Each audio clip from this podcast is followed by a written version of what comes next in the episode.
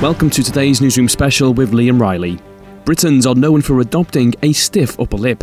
Whether it's remaining resolute and unemotional in the face of adversity, it can be hard for many people to show their feelings. And when it comes to coping with grief in the immediate aftermath of the loss of a loved one, most aren't getting the support they need at such an incredibly difficult time.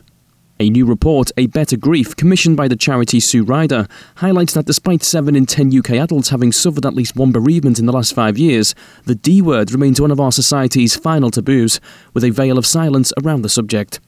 To discuss the report findings and to explain why formal support can make a big difference to those who have been bereaved, we were joined by Pastor Richard Littledale and Heidi Travis, CEO of Sue Ryder.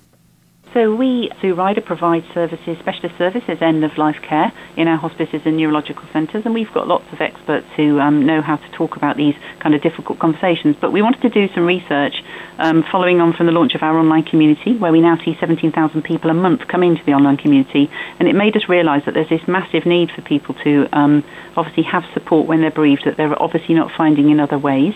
And the report's really helpful and interesting um, because we can we know that over 70% of us will have been bereaved in the last five years. Um, and I think perhaps what's come out of this um, early stage report is that over half of us would be really scared of saying the wrong thing to someone who's been recently bereaved. Mm. Um, and really, perhaps most surprisingly, is only um, 9% of people have received any kind of support outside of family and friends. Um, and people really don't know how to ask for the support. That's the key part, I think, that we're um, finding out. Right, so Pastor Richard, do you agree? Do you think we still have a big issue with talking about death? I think we do, and it's not just that people won't ask for the support. What one of the effects of being bereaved is that all your capacities reduce your physical capacity, your emotional capacity, your mental capacity. And you don't actually feel able to ask for the help, even if you knew where to find it. Which means then that the onus is on the rest of us to offer the help even if it's in the simplest possible form. And that's one of the things this report is encouraging us to do, to think about how we can form uh, supportive communities. Uh, how we can perhaps turn the workplace, for instance, into a place where people are supported through the stages of grief, which may be many and long and various. Mm, and Heidi, so what do you think the effects of this silence is? So people just are not getting the support they need.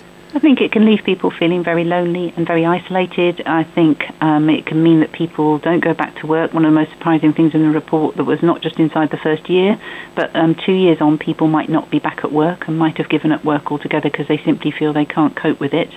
Um, so that has an enormous impact, you know, on them, on uh, the, the, the workplace. Um, and I think it can mean people feel really excluded from society and, and not able to kind of join in and continue with their own lives. Mm, so, do you think more needs to be done in terms of formal support that's available? Well, I think we need to know how people would like to be supported. That's why it's kind of really important that there's some more research. We'd like government to do more research so that we can understand what it is people really said, you know, this is what would really have helped me.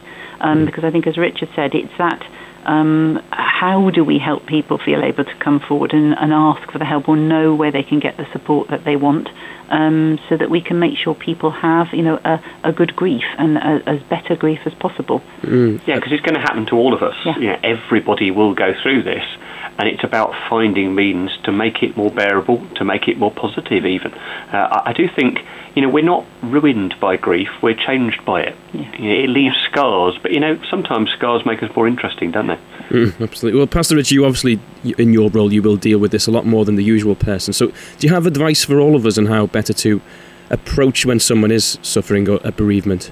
My best piece of advice is to trust your instincts and to have some kind of conversation. Don't plan it too much in advance. Questions are your friend. You know, ask questions of the person who's recently bereaved, like where was it you met or what kind of things did you like to do together? And you'll be surprised by how much those kind of questions can unleash. For the most part, people want to talk about the person they've lost. Mm, and I imagine then you do avoid worrying about saying the wrong thing if you know more. Yeah, and you know what? If somebody ends up crying when you've spoken to them, it doesn't actually mean you've hurt them. It mm. probably means they needed to cry that day anyway, and you've been the mean to them doing so. Right, okay. Uh, Heidi, could you just tell us what, what types of formal support are available at the moment for people? Well, so we've got our own Sue Ryder online community that people can go out to. We've got you know, within our hospices and certainly across um, the country in other hospices in other settings and workplaces, there are family support and bereavement support services. And then there's um, formal services through um, people's local healthcare, G- GPs, etc., can point people towards um, places where they can get formal support. Um, and that won't suit everybody to be in a, in a formal support group. Some people want to um, have something where they can just um, share their views, and that's why probably online is a really, really good way of being able to do that. Okay, so once again, if people want to find out more information, where would you direct them? Well, I think you can go to the Sue Ryder website and you'll be able to get sort of lots of ideas, not just about the things that we do, but about where else people can find support. Okay, Heidi and Pastor Richard, thanks very much for talking to us.